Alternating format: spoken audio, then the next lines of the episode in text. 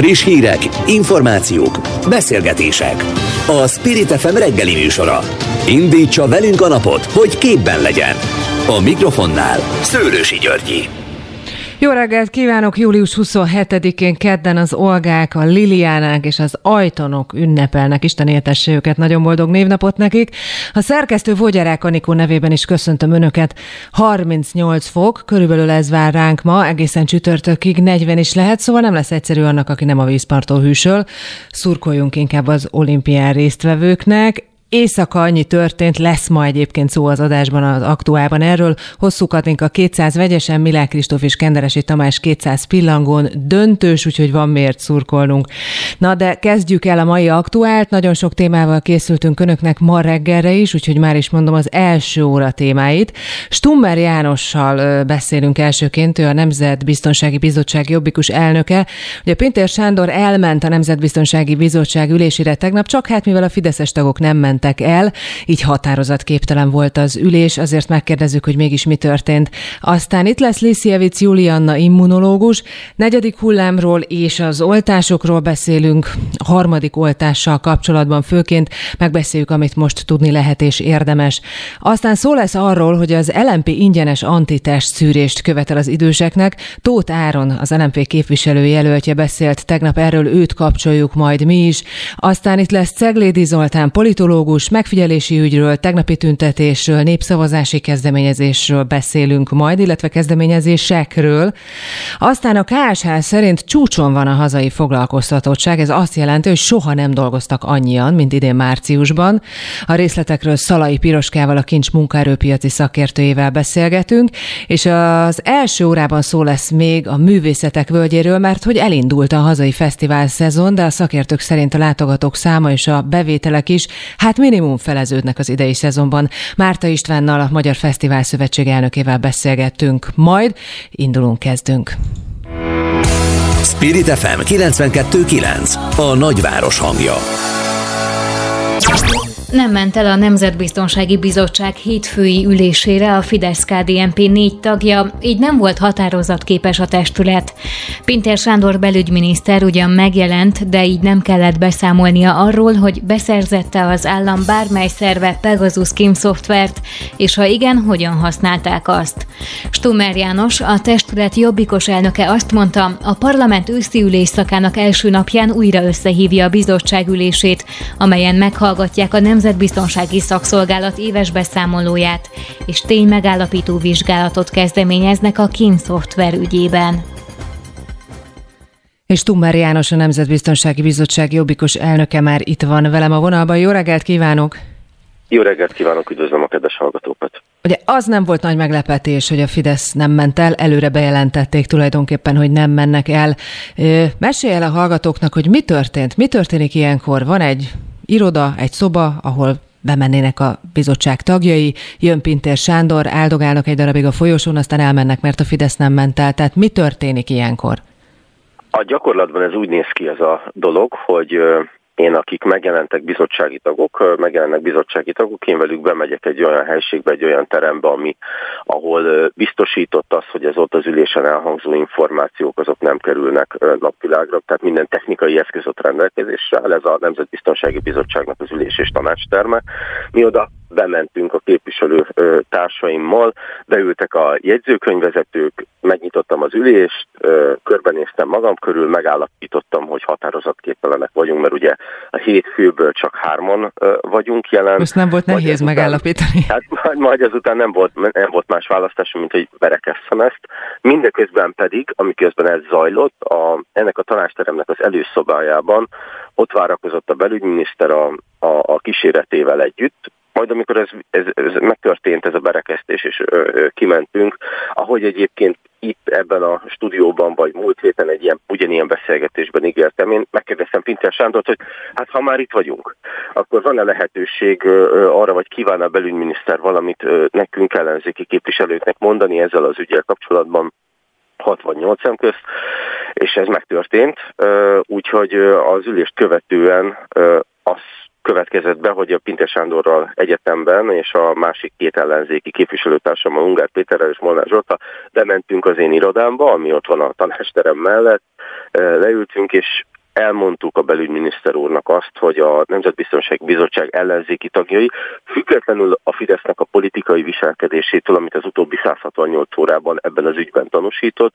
mit fognak tenni, mit fogunk csinálni a következő napokban, hetekben. Tehát azt mondták és... el, hogy önök mit fognak tenni, miért nem azt kérdezték meg, hogy van-e kém szoftver, vagy nincs? Azért, mert hogy nekünk ez a következő napokban, meg a következő hetekben ez lesz a dolgunk, hogy a saját szemünkkel eldöntsük és megállapítsuk, hogy történt-e. Azt ilyen értem, csak azt nehéz elhinni, igen. bocsánat, hogy félbeszakítom, hogy ott volt önökkel szemben Pintér Sándor, és szemtől szemben nem kérdezték meg, hogy, hogy mi a helyzet. Önöknek tudott volna ott válaszolni mi a saját szemünknek ö, szeretünk hinni. Ez az utóbbi, nem, nem hogy ez az utóbbi egy ciklus, de körülbelül az utóbbi tíz egy néhány év is arról győzött meg bennünket, hogy ha a saját szemünkkel meg tudunk győződni valamiről, akkor, akkor, akkor ö, tudunk arról felelősen nyilatkozni. Vagy az mit jelent, hogy a saját szemükkel? Saját... Tehát meg, meg, ránéznek a szoftver, vagy mit jelent? Hát, hogyha a saját hát, fülükkel meggyőződhettek volna, hogyha Pintér Sándor választod erre a kérdésre. Ez, ez a gyakorlatban ez úgy fog kinézni, ez a belső ellenőrzés, amit kiterjesztünk most a következő napokban és hetekben a Nemzetbiztonsági Bizottságban, hogy ennek a ciklusnak, illetve előző ciklusoknak is a teljes iratanyagát áttekintjük. Azokat a közbeszerzési mentesítési kérelmeket egyenként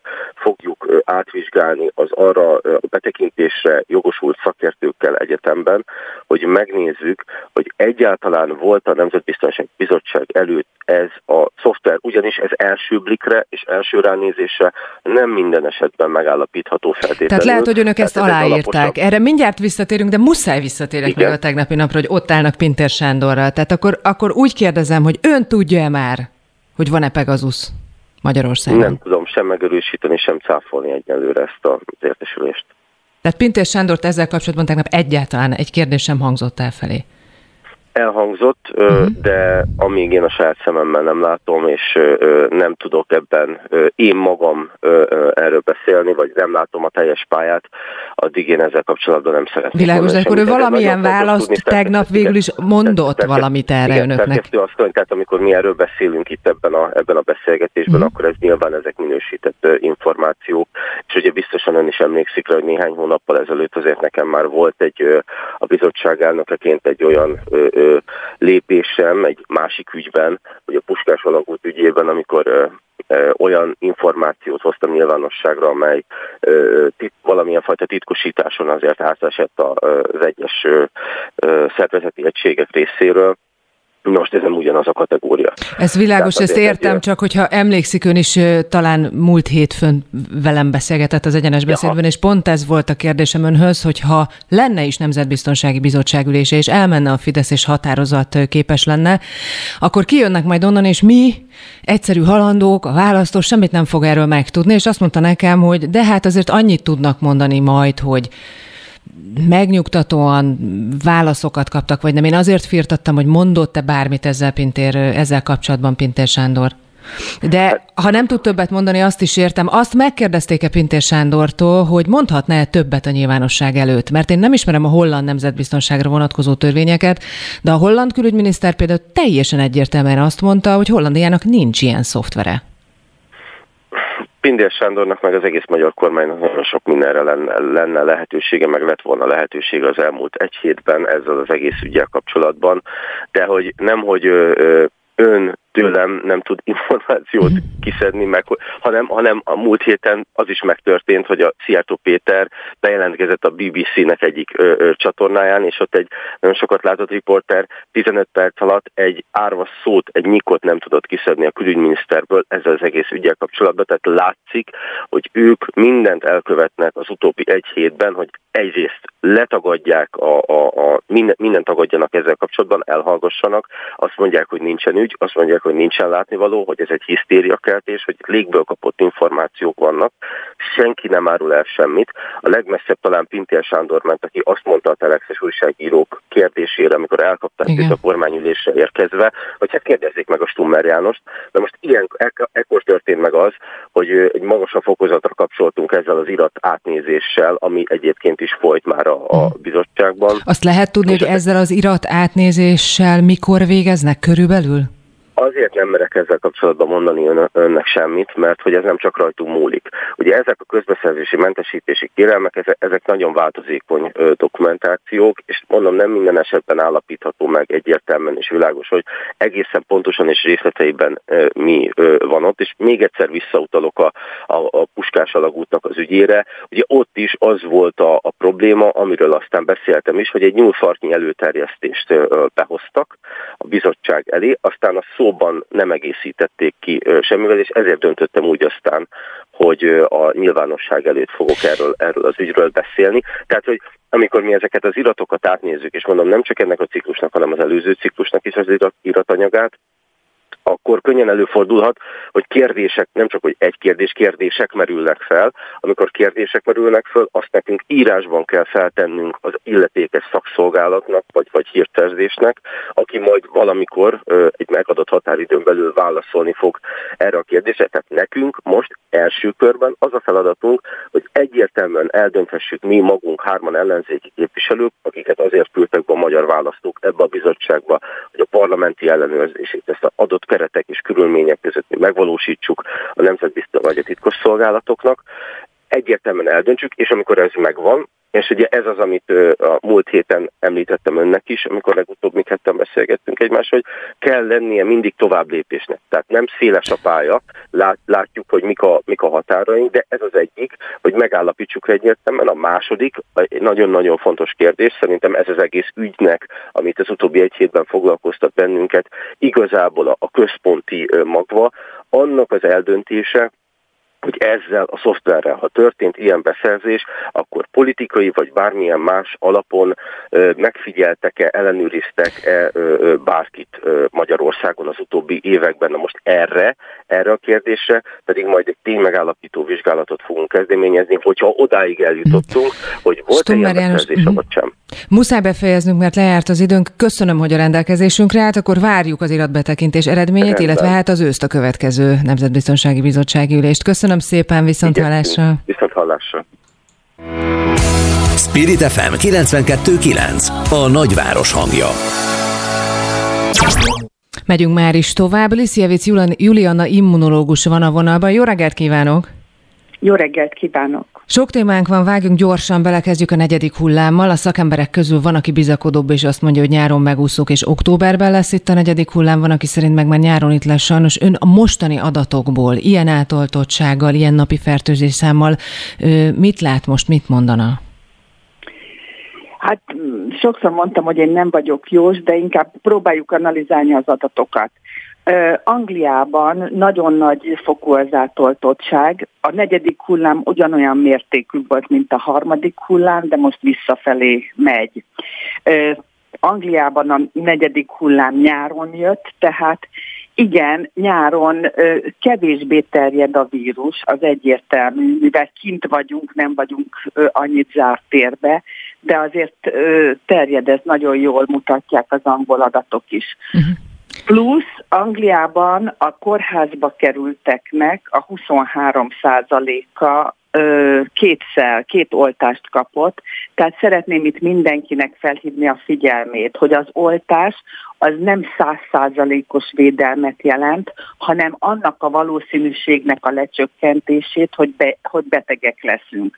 Nagyon fontos az oltás, de akkor se jelent százszázalékos védelmet. Uh-huh. Az ugye látszik már, tehát hogy a terjedést ugye nem tudták meggátolni az oltások, látszik Izraelben, vagy amit említett Nagy-Britanniában. Kemelesi Gábor azt mondja, hogy ez azért van, mert a delta esetében ezerszerese a vírusmennyiség a garadban. Tehát, hogy ez ennyire, ennyire virulens, ez a veszélye ennek a variánsnak? Igen, ennyire virulens, és mivel sokkal magasabb, sokkal jobban szaporodik a szervezetben, ezért sokkal könnyebben, komolyabb betegségeket okoz, könnyebben terjed, és könnyebben megbetegít embereket. Uh-huh. Na beszéljünk a harmadik oltásról, mert aztán kifutunk az időben, ugye ha, időből hamarosan lehet kérni. Picit menjünk sorba, ez nagyon sokakat érdekel. Aki Pfizer-t kapott, neki mikor kell elgondolkodni, hogy na hát én beoltatom egy harmadikkal magam? Három hónap múlva. A, má, a utolsó oltás után három hónap múlva. Aki fáj, mindenkinek akkor kell elgondolkodni. Jó, tehát aki Pfizer-t kapott, ön azt mondaná, hogy ő is gondolkodjon a Igen, harmadik oltáson. Érdemes-e megvárni a Pfizer harmadik vakcináját, amit most, hát nincs konkrét dátum, őszre tesznek, hogy talán addigra itt lesz, és az már véd a delta vagy gamma variánsok ellen is?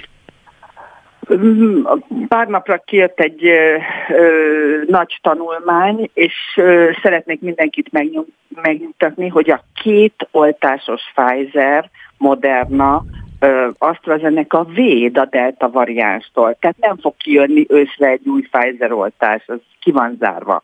Tehát az viszont egyértelmű, hogy az els, ha valaki csak egy oltást kapott, akkor sokkal kevésbé védett, mint a két oltást, mint ha két oltást kapott volna. Én azt várom, hogyha megkapjuk a harmadik oltást, tehát három mhm. hónapra az előző után, akkor a védettségünk megnő. Mhm. Még egyszer. Tehát én nagyon javaslom mindenkinek, aki két oltást már megkapott, három hónap után menjen egy harmadik egy harmadikra. oltásra igen. Tudom, hogy el kell engednünk, mert 22 van, és rohan egy konferenciára. Utolsó kérdés. Érdemes-e méregetni, például aki szinofarmot kapott, ő nem éreges, hogy mennyi ellenanyaga van, főleg, hogyha 60 év felett is, hanem kérjük, kérje az oltást nem éregesse, kérje az oltást. A, a, a nulla mérés azt jelenti, hogy biztos nem vagyunk ö, védettek. Ha pozitív az antitest mennyiség, az semmit nem jelent. Nem jelent azt, hogy védettek vagyunk, kérje a harmadik Jó, oltást. és ugyanez vonatkozik arra is, aki Sputnikot kapott, aki Asztrát kapott, tehát a második oltás után három hónappal kérje a Igen. harmadikat. Mindegy, hogy miért kapott második oltás után három hónappal irány harmadik oltás. Liszievic Juliana, nagyon szépen köszönjük a hasznos információkat. Viszont hallásra! Viszont hallásra! Spirit FM 92.9 A nagyváros hangja Ingyenesen kellene tesztelni minden 60 év felettit, hogy védettek-e a koronavírussal szemben, állítja az LMP. Tóth Áron szolnoki politikus szerint hamis biztonságérzetet adhat az időseknek, hogy be vannak oltva. Ráadásul szakértők szerint a negyedik hullámra való felkészülésnek ez is része kellene, hogy legyen. A vonalban itt van velünk Tóth Áron, az LMP képviselőjelöltje. Jó reggelt kívánok! Jó reggelt, üdvözlöm a hallgatókat. Hallotta az előbbi beszélgetést? Nem tudom, hogy mennyire figyelte, Liszévic Juliannával beszélgettem, éppen az oltásokról egyébként. Így van, hallottam. Ugyanakkor szerintem nagyon fontos lenne, hogy igenis teszteljék le a 60 évnél idősebbeket, hogy valóban védettek a koronavírussal szemben. Miért, Hiszen... miért lenne fontos? Miért higgyük önnek? Ön egy politikus, nem tudom, hogy orvos-e vagy virológus, Liszévic Julian egy immunológus. Nem. Miért lenne? Ön szerint miért fontos? Vagy az LMP szerint miért fontos? Azért lenne ez nagyon fontos, mert ugye minden szakértőnek egybehangzóan az a véleménye, hogy hamarosan Magyarországra is megérkezik a negyedik hullám, és megfelelően fel kell készíteni az egészségügyi ellátórendszert, és ebbe szerintem bele kellene tartozni az is, hogy letesztelik a 60 évnél idősebbeket is, hiszen volt nem egy ilyen mérés, akár a budapesti főpolgármesteri hivatal kezdeményezésére, akár ugye a Szemelweis Egyetemnek volt egy ilyen kutatása, és bizony vannak olyan emberek, akik bár megkapták mind a két oltást, sajnos nem produkált a szervezetük ellenanyagot, és így nem védettek uh-huh. a koronavírusra szemben. Ez így van, ugye én is épp ezért kérdezem, hogy akkor, akkor igazából, ha a kutatásokból most már tényszerűen látszik, hogy 60 év felett a Sinopharm nem hatott úgy, ahogyan kellett volna minimum, ahogy a fiatalabbaknál hatott, akkor mi értelme van a tesztelésnek, és nem lenne egyszerűbb azt mondani a politikusoknak vagy a politikának, hogy menjenek és oltassák be magukat harmadszor is? Nyilván ez a nagyon fontos, hogy harmadszor is felvegyék az emberek az oltást, éppen ezért az a véleményem, hogy a kormánynak is a plakátháború helyett inkább azzal kellene foglalkoznia, hogy pontosan felvilágosítja az embereket, hogy miért van szükség egy harmadik oltásra, hogy még nagyobb biztonságot adjon azoknak, akik már be vannak oltva, illetve továbbra is foglalkozni kellene azzal is, hogy akik még eddig semmilyen oltást nem kaptak, őket is valahogy meggyőzzük arról, hogy úgy lesznek biztonságban, és úgy a leg, legoptimálisabb a negyedik hullámra a felkészülés, hogyha minél többen megkapjuk ezt a védőoltást. Mhm. Ha valahogyan meggyőzni, azt hogyan csinálnák? Ugye vannak kutatások, közvéleménykutatások, amikre én hivatkozni tudok, úgy nagyjából azt mondják ezek, hogy a magyarok olyan 30-35 százaléka abszolút nem akarja beoltatni magát. Ami ugye magas sajnos, főleg a delta variáns miatt, tehát ez egy magas, magas arány. Hogy lehetne ezeket az embereket meggyőzni? Milyen eszközökkel? Vannak egyébként nemzetközi példák mindenféle. Természetesen szerintem pozitív példát kellene mutatni, hogy bizony, hogyha ugye láttuk a, az előző hullámok alatt is, hogy főleg az idősek voltak érintettek, hogy sajnos nagyon sok halálesettel is végződött egy koronavírus fertőzés. Szerintem gyakorlatilag már mindenkinek a családjában, baráti körében van valaki, akinek sajnos tragédia történt. Ugyanakkor szerintem egy pozitív példát kéne felmutatni, hogy igen, aki megkapta a védőoltást, az sokkal nagyobb eséllyel védettséget élvez. De mi, ez mi az, kap... hogy a pozitív példát megmutatni? Ugye ez tulajdonképpen Látjuk, hogy a Liszjevic Jurena pont mondta az előbb Nagy-Britanniában, hogy hát kerülnek kórházba persze olyanok közül is, akik két oltást megkaptak, de hát sokkal ritkábban súlyos lefolyású betegség, pláne a halállal végződő betegség. Így van, ezt kellene valahogy kihangsúlyozni, hogy biztonságban lesznek azok, akik megkapják az oltást, és hogyha el is kapják ezt a betegséget, utána akkor valószínűleg egy gyenge lefolyású tünetekkel átvészelik ezt a betegséget. Nyilván senkinek nem szeretnénk nagyobb problémát kívánni, éppen ezért kellene ezzel a pozitív példával meggyőzni azokat, akik még nem oltották be magukat.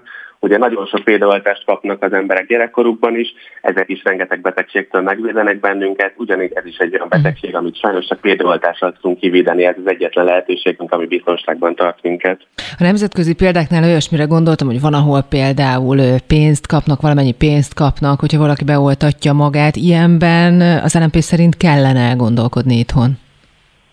Szerintem mindenben kell gondolkozni, ami, ami növeli az oltási kedvet. Nyilván meg kell vizsgálni ennek a hatékonyságát, hogy, illetve hogy mennyire terhelni meg a költségvetést. Szerintem mindent be kell vetni annak érdekében, hogy minél nagyobb biztonságban készülhessünk fel a negyedik hullámra.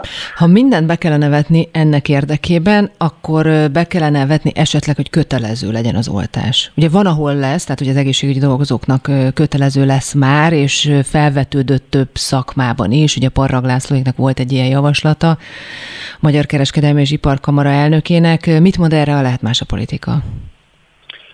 Természetesen nagyon fontos, hogy az egészségügyben kötelező legyen ez az oltás, de szerintem most még nem szabad uh, teljesen az ország lakosságára kötelező érvényen kiterjeszteni ezt a, ezt a javaslatot. Miért Egyelőre nem? Azért, mert lehet, hogy ez kontraproduktív lenne. Uh-huh. Szerintem hát világos, a kötelező, akkor kötelező, de, de értem, tehát a lehet más a politika szerint nem kellene most még kötelezővé tenni. Utolsó kérdés, én az egyes választókerületben induljász Nagykonszolnok megyében. Lesz előválasztás, ugye egyelőre biztos van egy momentumos jelölt, Kármán Irén. Van-e még jelölt, ellenzéki jelölt? Így van. Biztos, hogy lesz ellenzéki előválasztás az egyes választókerületben, Jászlókunszolnok megyében, hiszen hárman vagyunk jelöltek. Kármán Irén a Momentum jelöltje, illetve egy független civil Sziráki Pál is indul még az előválasztáson rajtam kívül. Rendben, akkor várjuk az eredményt. Köszönöm szépen, hogy a rendelkezésünkre Tóth Áront az LNP képviselőjelöltjét hallották. Viszont hallásra, szép napot! Viszont hallásra! Aktuál. Friss hírek, információk, beszélgetések. A Spirit FM reggeli műsora. Indítsa velünk a napot, hogy képben legyen. A mikrofonnál Szőlősi Györgyi. Itt vagyok, jó reggelt, ismét elindult a nap, elindítottuk a napot és az aktuált, folytatjuk Ceglédi Zoltán politológussal. Jó reggelt, szervusz! Szervusz, köszöntöm a hallgatókat! Nem tudom, hogy hallottad az adás elejét Stummer Jánost? Sajnos nem hallottam. Nem hallottad. Még, még egy másik vonalon várakoztam. De... Hát akkor nem, akkor nem kérdezlek róla, kíváncsi lettem volna a vélemény. Nagyon vigyázva, nagyon óvatosan beszélt, és kíváncsi lettem volna, hogy egy elemző ilyenkor ebből mit lát. Egy újságírónak ja, nyilván vannak... Tehát Lampi Ágnes kolléganőddel is nagyon óvatosan beszélt múltkor. Uh-huh. Azért ugye ő múltkor ráfutott már egy bolyas, olyan problémára, hogy nagyon határozottan állította, hogy itt valami egészen borzalmas, ö, ö, ilyen, ilyen nem is tudom, sasvészekszerű bunkert építenek az egyik ö, stadion alá, ugye, és meg volt a nagy bejelentés, Igen. és utána őt végre megcáfolták, hogy hát ez tök rendben van, mert ez kell a sportlétesítményekhez. Ezt emlegette most is, én most azt firtattam, Igen. hogy tegnap ugye Pinter Sándor oda elment, hogy legalább utána kérdezték-e, megkérdezték-e arról, hogy most akkor van vagy nincs, hát nem, azt mondta, se cáfolni sem, megerősíteni nem tudja. Na de akkor lépjünk tovább, hogyha nem hallottad, mert akkor nincs értelme arról beszélni. Az azonnal olvastam tőled, hogy ha a megfigyelési botrány lenne magyar Watergate, akkor akkor már az utcán kéne látnunk az embereket és az ellenzéki politikusokat. Ez pár napja volt, hogy ezt mondtad. Na hát tegnap este volt egy tüntetés. Mit mondasz most? Hát egyrészt, hogy ez már sokkal inkább illett ahhoz, ahogy ezt a az ügyet eredetileg tálalták, és kétségkívül nagyobb politikai munka megszervezni egy élőszereplős tüntetést, mint, mint az a fajta online alibizés, amit a koronavírus hónapjai alatt láttunk az ellenzéktől, és amit egyébként láthatóan túlságosan megszoktak, mert, és ez a másik fel a dolognak, hogy ugyanakkor, ha én tényleg annak igényével lépek föl, hogy, hogy a kormány lemondását követeljem, és azt gondolom, hogy ez egy reális felszólítás, akkor nem azok közül válogatok, a, nem akarok senkit megmenteni a felszólalók közül, akik éppen nem nyaralnak, de hát azért ö, több párt is meglehetősen a, a, hogy mondjam, a cserepaddal állt föl ezen a mhm. tüntetésen, de nem, tényleg nem akarok bántó lenni. De, És az de emberek is nyaraltak, előtt. vagy egy, egy ilyen típusú, egy ilyen ügyben, egy ilyen témában nem lehet több embert kivinni? Most én nem bocsátkozom jóslásokba, azt mondom, ami a, az interneten volt, olyan 500 és 1000 ember között, de lehetett volna akár 50 ezer is. E, igen, és ezeknek az embereknek akkor lenne nagyobb a száma, hogyha sikerülne átadni egyébként ennek az ügynek a tétjét és tartalmát, hogyha igaz az, amit az oknyomozók kiderítettek. Ugye több felszólal és utalt erre, én Donát Annára és Adató Gergelyre emlékszem, akik kifejezetten annak tartalmát próbálták meg elmagyarázni, hogy mit jelent, hogyha valakit lehallgatnak, és ez milyen politikát és tartalmilag pedig, pedig milyen életet jelentene.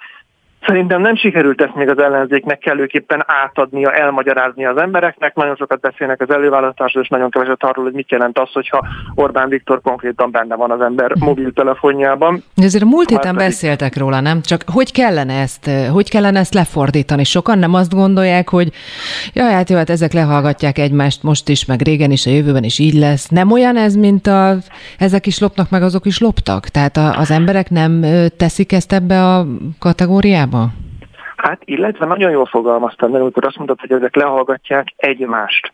Ugye nincs meg az az érzése a ö, ö, közvéleménynek, hogy ez vele is megtörténhet. Ugye itt látunk pár oknyomozó újságírót, látunk pár politikust, ö, üzletembert, ö, ö, egyéb közszereplőt, de mind olyan, aki, akivel az, az átlagember nem azonosul, és nincs sem olyan félelme, sem olyan igénye, hogy, hogy, hogy, hogy itt egy kiépülő, megfigyelő államtól féljen, illetve arról beszéljünk is, az ellen küzdjünk.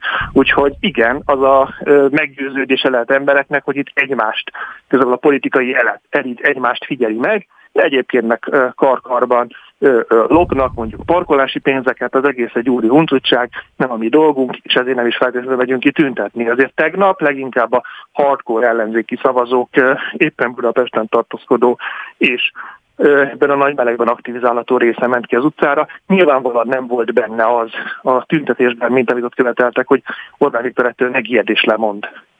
Hibázott-e szerinted kommunikációs szinten az ellenzék ott, hogy azonnal lemondást követelt először Varga Judit, aztán Pintis, azt az egész kormány, vagy ez korai volt még? ha igaz az, amit, ki, amit kiderítettek az újságírók, akkor az egy teljesen adekvát követelés, hogy mondja le a kormány. És hát éppen, ha igaz, amit... bocsánat, csak hogy, hogy így kezdte, Igen. de hogy nem tudunk, hát mi aztán végképp semmit sem. Igen, ez, ez a... Nekem van egy olyan nagyon szomorú prognózisom, hogy ez az ügy ez el fog sorvadni, meg fog halni, amit illetően azért vagyok szomorú, mert innentől kezdve a következő ilyen ügynél, mert eleve abból a hátrányból indul minden újságíró, a összes kollégán, hogy jó, hát legutóbb is mondták ezt a megfigyelési dolgot, abból se volt semmi. Tehát, hogy nekem az egyik félre ezzel kapcsolatban ez, a másik problémák, hogy ugye az ellenzéknél, hogyha minden most túlzak, minden törött fűszál mellé odaáll, hogy, hogy kiabálni, hogy mondjon le a kormány, akkor egy ilyen falsúlyosnak tűnő ügynél is csak ugyanazokat a szavakat tudja használni, mint amit már akkor kimondott. Úgyhogy ez is gyengíti a, a pozíciójukat. És igen, az az alapvető probléma, hogyha a politika tehát, hogyha a politika tartalma az nem ad többet, csak a folyamatos lemondásra felszólítás, akkor, akkor nem tudunk különböztetni egy ilyen egyébként valóban falsúlyosnak tűnő ügynél, az már az ügyek kirobbantó újságírók felelőssége, hogy valóban mit raktak elénk, egy magyar hótörgétete, vagy pedig valamit, ami, ami ennél sokkal kevésbé fontos és elháborító. Na hát maradt körülbelül másfél-két percünk a népszavazásokra. Egy kérdés A miniszterelnök féle népszavazás sok elemző szerint azért van, hogy egyrészt a megfigyelési ügyről elvegye a figyelmet, de hát ugye van itt egy komoly vita az Unióval is. Szerinted mit szeretne a miniszterelnök ezzel a népszavazással? Úgy igazából, ugye azt már kifejtette, hogy tulajdonképpen mindegy, hogy eredményes lesz-e vagy nem. Mire, vagy érvényes, mire alkalmas ez szerinted? Pontosan arra, amire a legutóbbi szintén e tekintetben technikailag nem sikeres, valójában mégiscsak nagyon sikeres népszavazás. Ugye 2016-ban a menekült ellenes népszavazáson sem ment el elegendő ember ahhoz, hogy érvényes és eredményes népszavazás legyen, viszont több mint három millió embert azt odaállította Fidesz álláspontja mellé. Orbán Viktor pontosan tudja, hogy ennek a népszavazásnak a, hívószavai azok minimum a jobbik táborában egyébként működnek. Azt szeretné előállítani, mint amit akkor is, ugye akkor is az ellenzék ugyanilyen bajba volt, nem mert szembe menni, nem mert szembe szállni, nem, mondta, nem mert azt mondani, hogy Orbán Viktor azt mondja, hogy nem mert szavazni, azt mondjuk, hogy igen. És ezek is olyan kérdések, ahol nem egyszerűen nem mert azt nem mer egy az Orbán Viktorral ellentétes álláspontot fölvenni, hanem hanem arról kell majd győzködni az emberét, hogy maradjanak otthon, mert egy jelentős részük egyébként a Fidesz álláspontjával ért egyet. Orbán Viktor azt szeretné a választás előtt, hogy megint több mint 3 millió, akár a 4 milliót megközelítő ember, az az ő álláspontja mellé húznom már be egy X-et, hogy aztán a választásokon is hajlamosod legyen így tenni. Ezzel a jobbik távolából fog kiharakni egy jelentős szeletet, mint tette azt legutóbb is, és láthatóan a párt, ami ugye megszavazta a pedofil törvényt, és most is sunnyog egyelőre a népszavazás kapcsán, mert örököt mond, hogy hát ez nem egy jó, meg nem egy fontos, meg elterelés, de még csak a bolykotba se állt bele igazán. Tehát amíg nem tud megküzdeni az ellenzék kard ki kard a miniszterelnökkel, hanem abban bízik, hogy legalább otthon tudja tartani azokat a szavazóikat, akik a, akik a fidesz értenek egyet, addig Orbán Viktor ezekkel a trükkökkel fog élni sikeresen. Ceglédi Zoltán, köszönöm a beszélgetést, köszönöm, hogy itt voltál. Szép napot neked! Köszönöm neked is! Üzleti szektor. A Spirit FM reggeli műsorának gazdasági percei. Üzleti információk, ingatlanpiaci adatok, pályázati lehetőségek, gazdasági hírek. Minden, ami anyagilag fontos lehet. Csúcson van a hazai foglalkoztatottság, stabilan tartotta magát a járvány második és harmadik hulláma alatt is a KSH adatai szerint. Soha nem dolgoztak annyian, mint idén márciusban. A KSH ugyanakkor felhívta a figyelmet arra, hogy az elmúlt egy évben a munkaerőpiacon lassú átrendeződés kezdődött. A legnagyobb mértékű létszámcsökkenést a szálláshelyszolgáltatás, a sport, szórakoztató, szabadidős tevékenység és a szociális ellátás területek szenvedték el. Az építőiparban, az információ-kommunikációs szektorban viszont többen dolgoznak. A legnagyobb bővülést a tudományos és műszaki tevékenység területén mérték. Az adatokat Szalai Piroskával, a Kincs munkaerőpiaci szakértőjével elemezzük. Így van, aki itt van már velünk a vonalban. Jó reggelt kívánok! Jó reggelt kívánok én is önöknek! Mi az oka ennek a jó adatnak? Mit lát most? Ugye a járvány alatt, és még utána is azt hallhattuk, hogy rengetegen veszítették el az állásukat. Igen, de úgy tűnik, hogy akik elveszítették az állásukat, azok sokkal nagyobb része szerzett másik munkát magának, mint ö, bárhol máshol Európában. Az első negyedéves adatokról ö, hallottunk most részleteket itt a felvezetőben, Ennél vannak már frissebb adataink, de holnap jönnek ki a legfrissebbek a második negyedévesek. Illetve az első negyedéves adatokat már európai összehasonlításban is ismerjük, ezért mertem az előbbi mondatot mondani. Sokkal negyed... jobbak, mint a, az uniós átlag? Igen, sokkal jobbak. Két olyan ország van, Lengyelország és Magyarország, aki mind a 2020 harmadik, minden negyedik negyedévben, illetve a 2021 első negyedévében is, tehát amit az előbb hallottunk, jobb tudott lenni, mint az előző év, első negyedévet, ezt nem a, tizen, nem a 2020 első negyedévhez szoktuk csak hasonlítani, hanem a 19-es csúcsév első negyedévéhez is, mert mint ezekben a járvány előtti időszakokban. Magyarország olyan 0,1%-kal volt jobb, mind a három negyed évben a 20-64 évesek foglalkoztatási rátája tekintetében, mint a korábbi időben.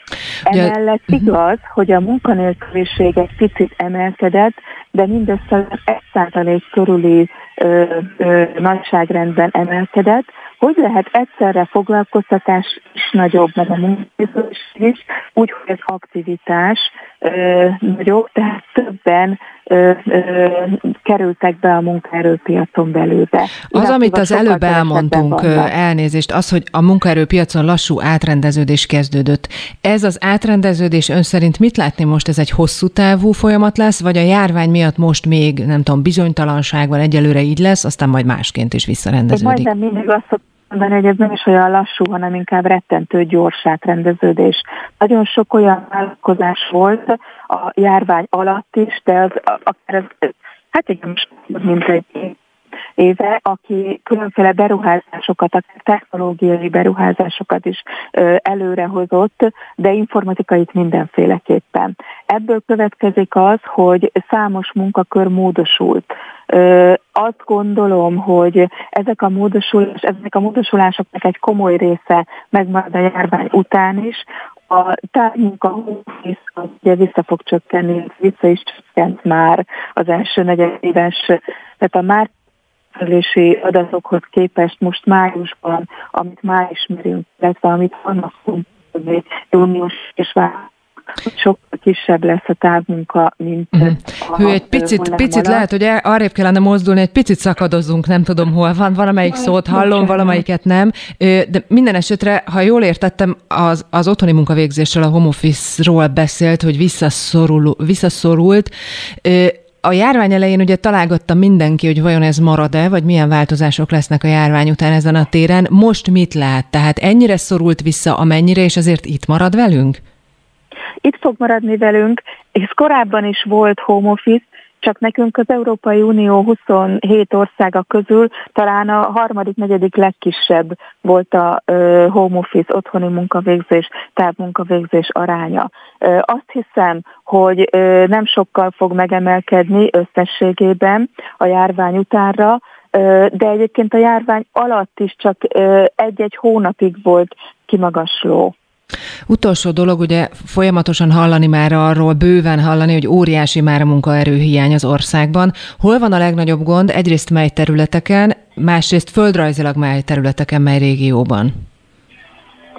Most nyáron nagyon érdekes, ugye az előbb arról beszéltünk, hogy a turizmussal összekapcsolható szálláshelyszolgáltatás vendéglátásban komoly visszaesés volt a munkaerőpiacon, és mégis munkaerő hiány van e területeken, hisz akik onnan elmentek, azok úgy látszik, hogy valahol a kereskedelemben és más ágazatokban kötöttek ki, tehát nem biztos, hogy olyan könnyen vissza tudták hívni őket a szálláshelyszolgáltatók. Magyarul érezzük azt, hogy akármerre megyünk nyaralni, mindenhol a vendéglátósoknál munkaerőhiány érezhető. Építőipar ugyanígy járt. Olyan magas, olyan nagy volt a növekedés az építőiparban, amit nagyon nehéz a munkaerőpiacon ö, ö, követni igazából. De számos olyan ágazatot tudok, ahol egyre égetőbbé válik a munkaerőhiány. Szalai Piroskának a kincs munkaerőpiaci szakértőjének köszönöm a beszélgetést. Szép napot, viszont hallásra! Viszont hallásra! Spirit FM 92.9 A nagyváros hangja a művészetek völgyével elindult a hazai fesztivál szezon, de a szakértők szerint a látogatók száma és a bevételek is minimum feleződnek az idei szezonban.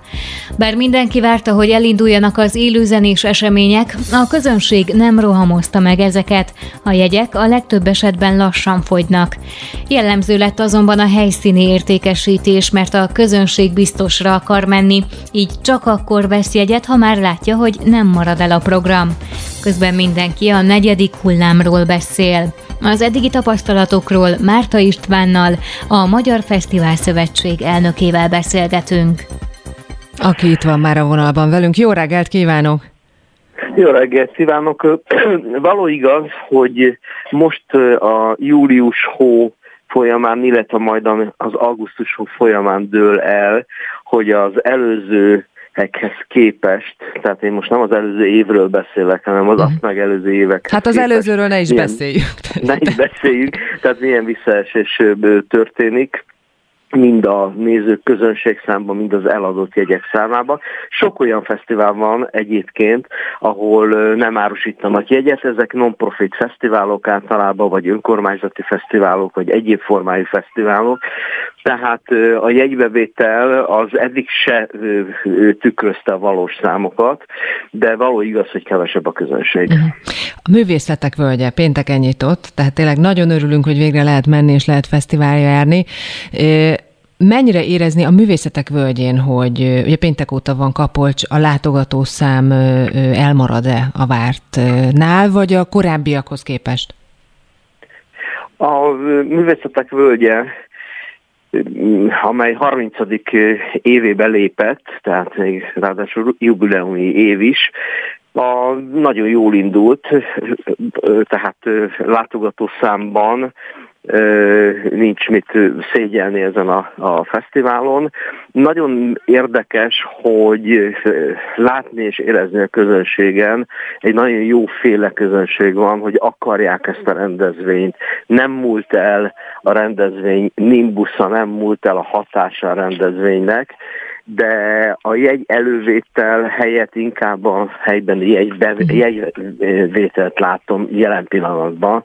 Ez talán érthető. Átszokunk erre? Lehet ebben egy átalakulás, hogy a bizonytalanság miatt sokan hát nem merik megvenni, hanem inkább az utolsó pillanatig halogatják? Én arra, én arra gondolok, hogy lehet, hogy egyfajta paradigmaváltásnak is a tanulni lehetünk, csak éppen ezt most még nem tudjuk. Tehát ez az elkövetkező hónapban fog kidőlni, vagy kiderülni, meg az elkövetkező években fog kiderülni, hogy lehet hogy a fesztiválok száma csökkenni fog, lehet, hogy a helyszínek, az előadók száma, természetesen a biztonsági intézkedések, ezek nagyon fontosak. Nem csak az előírt és nem csak a kormányzatilag előírtak, hanem ezen felül azok a higiéniai feltételeknek az iszonyú fejlesztése és fejlődése is, amit ez a kor, ez a pandémiás kor megkíván. Tehát lehet, hogy a nagyon nagy fesztiváloknak valamilyen módon át kell gondolni a működésüket, de mondom, most pont a kellős közepén vagyunk valaminek, uh-huh. amely majd eldől az elkövetkező időszakban. Egyébként a nagyon nagy fesztiválok voltak, vagy vannak a legnagyobb bajban? Arra gondolok, hogy mondjuk a szokásos, nem tudom, egy-másfél év helyett a szervezésre alig juthatott idő, és ezt gondolom, hogy a nagyoknak nagyon nehéz. Ugye egy csomó ö, nagy éppen ezért nem is ö, tartja a fesztivált. Hát kampusz volt, meg strand lesz, de hát azért maradt bőven fesztivál. Hát igen, főleg azok a fesztiválok, amelyben a közönségre, külföldi közönségre is számítanak, mm. és leginkább azok, akiknek a meghatározó alapjuk a külföldi közreműködők. Most ez itt egy teljes, teljes bizonytalanságon jelent, mert az utazási feltételek, utazási lehetőségek nap mint nap változnak. Egyébként vannak most külföldi fellépők, hívtak, tudnak, tudnak jönni a bizonytalanság ellenére? Egy-egy, egy-egy egy-egy olyan fellépő, amely, amelybe kevesebb a kockázat, ez idézőjelben bebecsúszik, de, de mint alapvető szempont és alapvető jellemző az adott fesztiválra, az most nincs az idén. És külföldi látogatók, fesztiválozók? Nagyon kevesen vannak. Nagyon kevesen. Uh-huh. No, a zenekarokat, a művészeket, a fellépőket, ezek a fesztiválok, amik, amiket meg lehetett tartani, mennyire tudják nem tudom, menteni, megmenteni, vagy csak segítenek. Ugye borzasztóan nehéz helyzetben vannak még mindig, mert minden elmaradt több mint egy évig. Kicsit tavaly nyáron fellélegezhettek, aztán megint jött a krach, és most ez a nyár van itt. Itt többfajta, többfajta megoldás létezett párhuzamosan egymással, tehát a kormányzatilag támogatott projektek, a Szeretlek Magyarországtól kezdve elég sok ilyen projekt volt, amelyek támogatják az előadó művészetet, ez már eleve nyújtott valamennyi segítséget. Most az nyújt segítséget legfőképp, hogyha megtartan, megtartják a fesztiválokat, és újra fellépési lehetőség van. Én úgy gondolom, hogy, hogy sok fesztivál van, tehát azok, akik végképp nem mentek tönkre, most, most nagyon aktívak azok a fesztiválok, és nagy felvevő piac, főleg úgy, hogy nincsenek külföldi fellépők. Uh-huh. Tehát most amely zenekar nem oszlott föl, vagy amely előadó művész nem adta föl, most ezekben a hónapokban jól jár, tehát van fellépési lehetőség, van munka, de hát ami a legfontosabb, hogy újra a hivatását tudja gyakorolni, és színpadra tud menni. Persze. A közönség, a közönség nagyon érdekes, mert egy picivel nagyobb és picivel több, több az a fajta most én ovációnak nevezném, de hát ez nem, nem jó szó, az a fajta mellé állása az előadóművészek fele, ami az elmúlt években volt. Tehát itt, itt van egy ilyen egy tapson felüli érzés is mindenkibe, hogy végre újra együtt, együtt el tudtuk meg tudjuk most valósítani, az, amiből az elmúlt évek, évben hiány volt. Uh-huh. Azt lehet-e már tudni, most nem a zenekarokra gondolok és a művészekre, hanem a fesztiválokra, hogy mekkora veszteségeket könyvelnek el. Beszéltünk egyszer már erről, és emlékszem, hogy azt mondta korábban, talán még tavasszal, hogy a könnyű zenei fesztiválok olyan 60%-át tönkreteheti ez a járvány. Most már azért mindjárt itt az augusztus. Mi látszik most ebben az évben ebből? Nem ennyire tragikus a helyzet tehát hogy e, újra beindulhatott, bár az oltási igazolvány szükséges a úgynevezett zene és táncos rendezvényeknél, de nem tragikus a helyzet, hála az Istennek. Akkor még úgy láttuk, hogy ha nem, nem lazít a kormányzat a gyeplőn, akkor, akkor tényleg nagy baj lett volna. Akkor 60 Most ez a gyeplő lazább, most a következő menetre kell fölkészülni, hogy lesz-e, vagy nem lesz következő járvány. A mostani közönségen, a mostani fesztiválokon nem igazán látszik, hogy, hogy, hogy félelem lenne, most inkább a felszabadultság és a felszabadulás ez jellemző. Mm, utolsó kérdés, nagyon röviden, mert lejárt az időn. Korábban munkaerőhiányról is beszélt ezen a területen, ebben a szegmensben, technikai személyzet elsősorban, és a többi. Ez helyre állt? Most nincs munkaerőhiány? Most is van, tehát a háttér, háttérben a technikusok, a, a különféle infrastruktúra kiszolgálóknál van, de nem tragikus. Márta István, köszönöm, hogy rendelkezésünkre állt. Szép napot, viszontlátásra! Köszönöm, viszontlátásra! Aktuál. Friss hírek, információk, beszélgetések. A Spirit FM reggeli műsora. Indítsa velünk a napot, hogy képben legyen. A mikrofonnál Szőrősi Györgyi. Jó reggelt kívánok a most csatlakozóknak, ez itt az Aktuál. A következő órában is érdemes lesz velünk maradni, mert nagyon sok témával várjuk Önöket. Mindjárt kapcsolunk Londonba, itt kettő dologról is beszélünk. Egyrészt rengetegen utaznak most a nyár miatt haza és vissza, tehát sok magyar dolgozik kin. Hogyan lehet, milyen szabályok szerint lehet utazni? Ugye Nagy-Britanniában már a negyedik hulláma van, volt a járványnak ugye szinte már lecsengőben. Szüle Bálint Londonban élő magyart kapcsoljuk majd, ő 11 éve kinnél is dolgozik. Tehát kérdezem majd arról is, hogy mi a helyzet a városban, mert elképesztő, de az időjárás miatt majdnem egy havi csapadék esett a hétvégén a városban, elöntötte az utcákat a víz, sőt a kórházakat is. Éppen az imént néztem képeket arról, hogy csónakkal mentettek ki embereket az autóikból.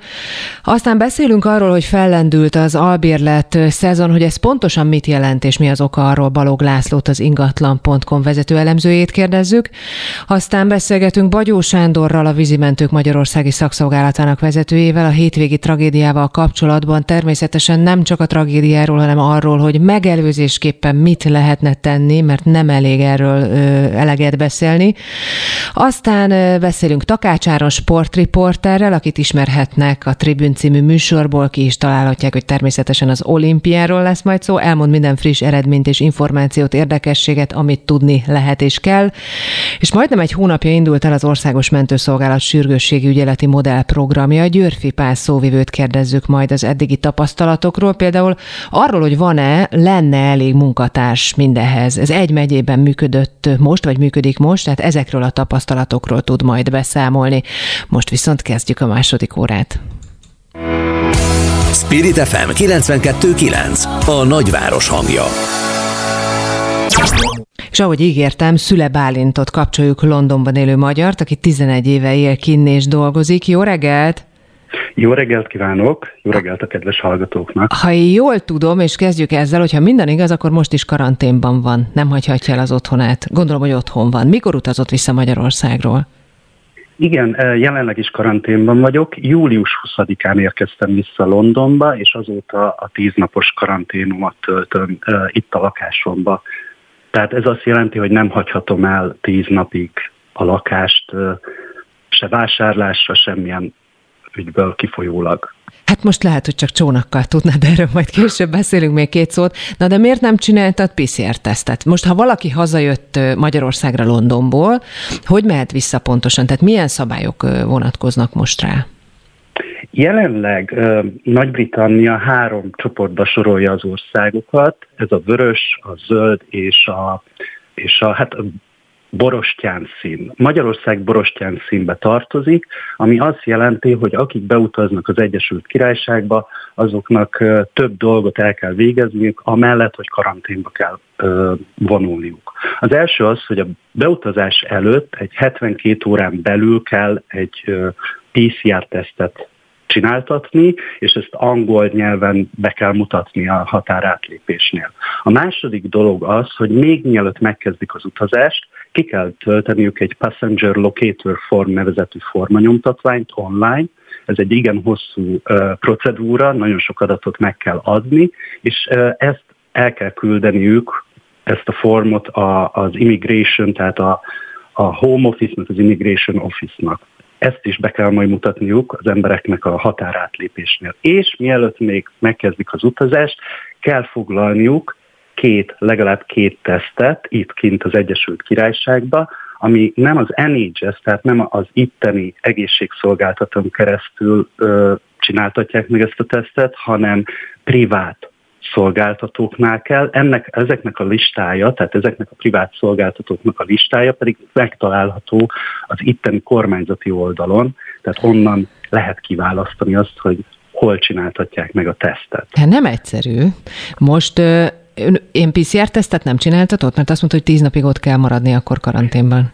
De ettől függetlenül, tehát hogyha én bemutatok, tehát be kell mutatni egy PCR-t, egy negatív PCR-tesztet, ennek ellenére karanténban kell maradni, és a második, tehát megérkezést követő második, illetve nyolcadik napon is kell csináltatni egy tesztet itt az Egyesült Királyságba.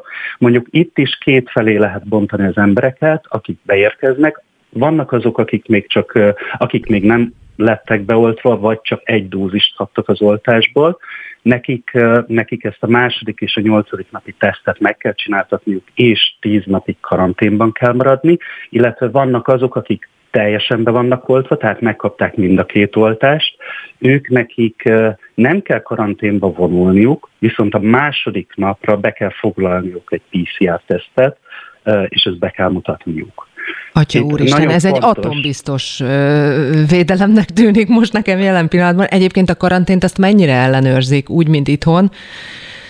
Vagy mm, ellenőrzik a tényleg? tapasztalatom, mind tavalyról, mind az idei évről, hogy nem jönnek ki, tehát a rendőrség, mint Magyarországon nem ellenőrzi azt, hogy karanténban van-e az ember, viszont a karantén megkezdését követően minden nap felhívnak telefonon, és ellenőrzik, ismertetik azt a, a, azokat a jogokat, amiket, amikkel én élhetek, illetve a szabályait a karantén, karanténnak, illetve hát tudomásul kell vennem azt, hogy nem fogom megtörni a karantént. Uh-huh. Milyen oltásokat fogadnak el? Hát az Egyesült Királyságban a Pfizer-t, a Modernát és az AstraZeneca-t tudomásom szerint, illetve itt meg is jegyezném, hogy van benne egy kis csavar, tehát amikor azt mondtam, hogy azok az emberek, akik, akik már megkapták a két dózist, azoknak nem kell karanténba vonulni, de ez csak azokra vonatkozik, akik az Egyesült Királyságban lettek beoltva. Uh-huh, ezért kérdeztem. Tehát akik, uh-huh. Igen, tehát akik Magyarországon vagy más országokban lettek beoltva, és megkapták a két dózist, sajnos azoknak, azokra a, az a szabály vonatkozik, hogy, uh-huh. hogy mindenféleképpen karanténba kell vonulni. Na hát kedvet nem kaptunk egy londoni úthoz most ezek után végképp nem.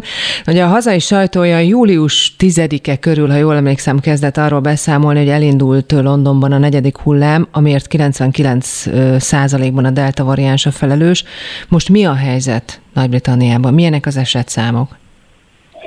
Én nagyon érdekes cikket olvastam épp tegnap a híradásokban, vagy láttam a híradásokban, hogy annak ellenére, hogy július 19-ével a legtöbb korlátozás itt az országban megszűnt, az elmúlt időszakban csökkentek az esetszámok. Tehát, hogy bár ez, tehát, hogy a legújabb kimutatásokban még nincs benne az a, az a pár nap, amióta megnyílt az ország teljesen, vagy feloldották a korlátozásokat, de azt lehet mutatni, hogy, hogy az első alkalommal mutatható ki csökkenés, um, annak ellenére, hogy már nincsen, nincsen uh, zárlat mhm. az országban, nincsenek az, korlátozások. Az átoltottság az, az jó hír mindenképpen. Az átoltottság az az hát magasnak mondható, ugye én azt olvastam, hogy aki két dózist kapott, az ön 65 százalék, egy dózissal oltottak aránya 87 százalékos, tehát valószínűleg ugye a, aki már beadatta az elsőt, az beadatja a másikat is. Ö, mitől ilyen nagy az oltási kedv Nagy-Britanniában? Az elmúlt, és ezt személyesen tapasztaltam, az elmúlt időszakban, tehát én tavaly október 18-án jöttem vissza Londonba, és uh, ahogy letelt ott, akkor még 14 napos karanténszabály volt, ahogy letelt a karantén rögtön uh, az országban bevezették a szigorításokat, tehát itt szinte egy teljes lockdown került bevezetésre, és azt lehet mondani, hogy ez egészen uh, majdnem májusig kitartott. Tehát ez a körülbelül 8-8 és fél hónap, ezért eléggé rosszul hatott az emberekre, hogy, hogy be voltak zárva, hogy, hogy nem mehettek közösségekbe, nem találkozhattak családok egymással. Ennél fogva, ennél fogva természetesen, amikor lehetőség nyílt arra, hogy akkor elkezdjék oltatni magukat, azonnal mindenki megrohamozta a... Ezt értem, de, de Magyarországon közel nem ekkora, pedig oltóanyag van, és nagyon sokan nem is akarják magukat beoltatni, pedig a járvány következtében több mint 30 ezeren vesztették életüket, tehát magas a halálozási arány, ezért kérdeztem, hogy esetleg van ott valamilyen oltási kampány, vagy egész egyszerűen ebben a kérdésben tudatosabbak valahogy a britek. Én úgy gondolom, hogy természetesen van oltási kampány, tehát minden platformon legyen az, az közösségi média, tévé, rádió, természetesen folyamatosan próbálják az embereket rávenni az oltásra, de én, én úgy gondolom, hogy, hogy az elmúlt pár hónap bezártsága az nem tett jót az embereknek, és így, így szeretnének már kiszabadulni, szeretnék visszakapni a szabadságukat, ennél fogva természetesen mennek oltani. Itt is egy érdekes dolog megfigyelhető, hogy hogy a fiatalok körében sokkal nagyobb az oltási kedv, mint mondjuk az idősebb korosztályban. Hát ez is fordítva van, mint nálunk. Például utolsó kérdés, mert most persze karanténban van, és nem sok mindent lát ezzel kapcsolatban, maximum a tévéből, hogy mi van az utcákon. Ugye elképesztő mennyiségű esett az elmúlt napokban, és Londonból látjuk a képeket, hogy elöntötte a metrókat, arról hallani, hogy kórházat is elöntötte a víz. Mennyire állt helyre a rend a városban?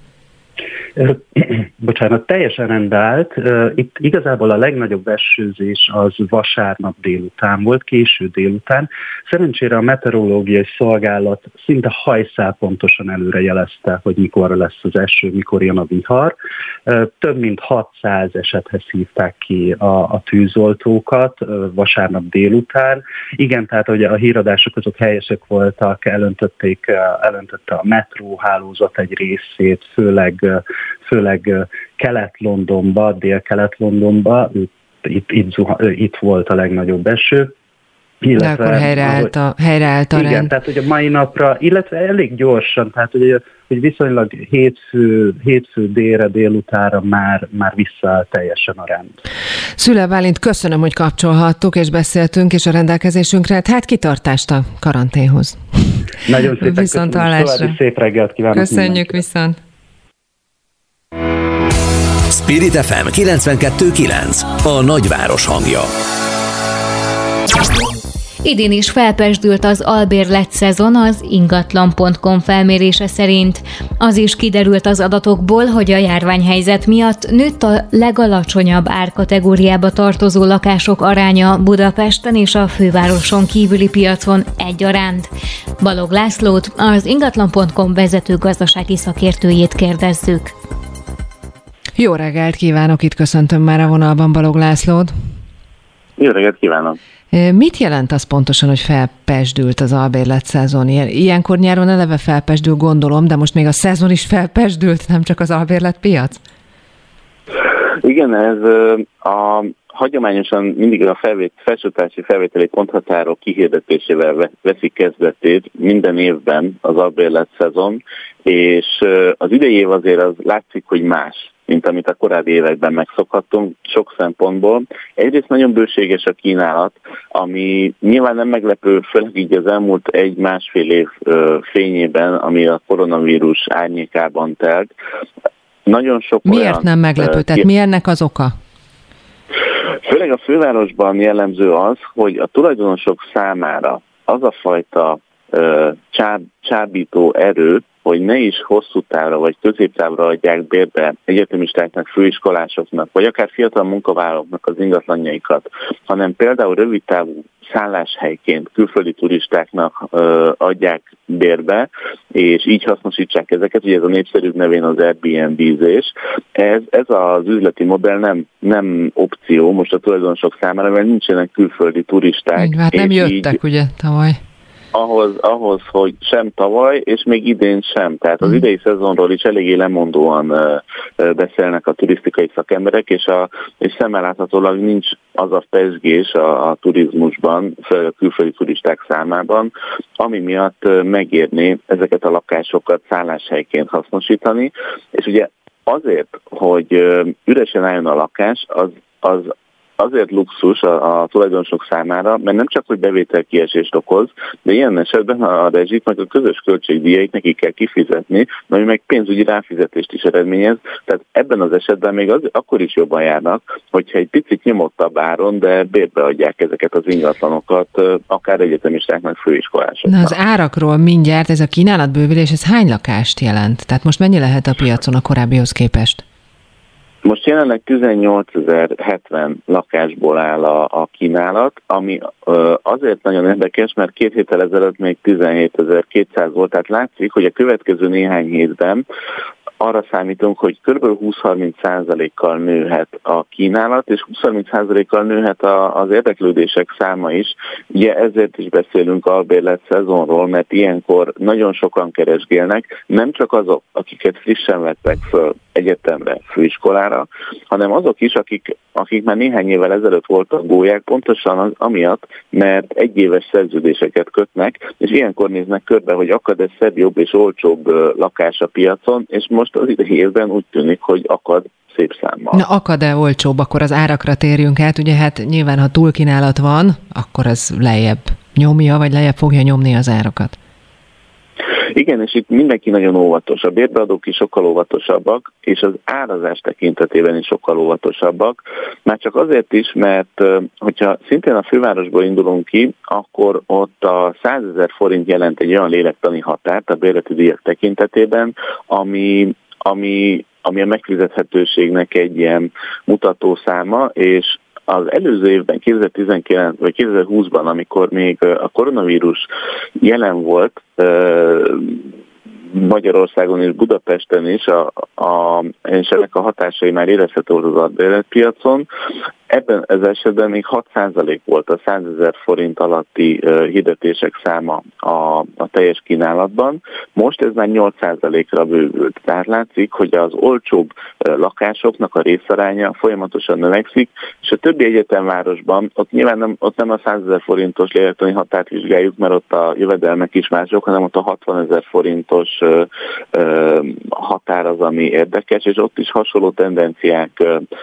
mutatkoznak meg ott talán Debrecen kivételével az összes egyetemvárosban nőtt az olcsóbb, megfizethetőbb mhm. albérleteknek az aránya. Tehát az egész, amit elmondott, vagy amiről beszéltünk, ez nem csak a fővárosi albérletekre vonatkozik, hanem vidéken is nagyjából hasonló helyzet, és ugyanez elmondható. Így van.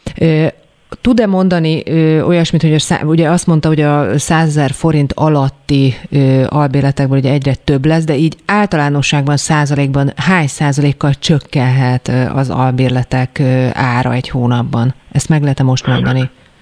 Itt, uh, itt az a nagyon érdekes helyzet áll elő, már 2021 eleje óta, hogy itt az olcsó árakat mindig az előző évhez viszonyítjuk, tehát az alacsonyabb életi díjakat, de a mélyponton már túl vagyunk, mert 2021. januárja óta folyamatosan kapaszkodnak fölfelé a bérleti díjak hónapról hónapra. Itt viszont ez nem jelent olyan nagy drágulás és nagyon gyors visszazárkózást, mert itt az általános bérleti díj emelkedés mértéke 2021. január, január eleje óta havi szinten ilyen 1-1,5 százalék. Tehát látszik, hogy az a tény, hogy 2020 tavaszán kb. egy 10-15%-kal csökkent a bérleti díjak értéke, illetve a második hullám idején is történt egy bérleti díj csökkenés, ez kb. 20-30%-kal tette olcsóbbá a bérleti díjakat, viszont 2021-ben pedig egy-másfél százalékkal havonta kezdenek el fölzárkózni, vagy visszazárkózni a berzügyek, és látszik ebből a két számnak az arányából, hogy itt, itt nem beszélhetünk egy gyors felzárkózásról, nem beszélhetünk egy nagy drágulásról, tehát itt még ez sokáig fennmaradhat az a tény, vagy az a helyzet, hogy, hogy megfizethető áron tudnak be albérleti, albérlethez jutni, vagy a diákok, vagy pedig azok a munkavállalók, akik nem saját tulajdonú ingatlanban élnek. Na hát Balog Lászlónak köszönöm a beszélgetést, aki most keres, vagy most kínál, az ingatlan.com-ra egyébként jó, ellátogat, mert olvastam, hogy van 4 plusz egy jó tanácsa, tanácsuk azoknak, akik keresnek és kiadnak, úgyhogy valószínűleg érdemes ezeket megfogadni. Köszönöm szépen, hogy a rendelkezésünkre állt. Köszönöm szépen. Spirit FM 92.9 A nagyváros hangja.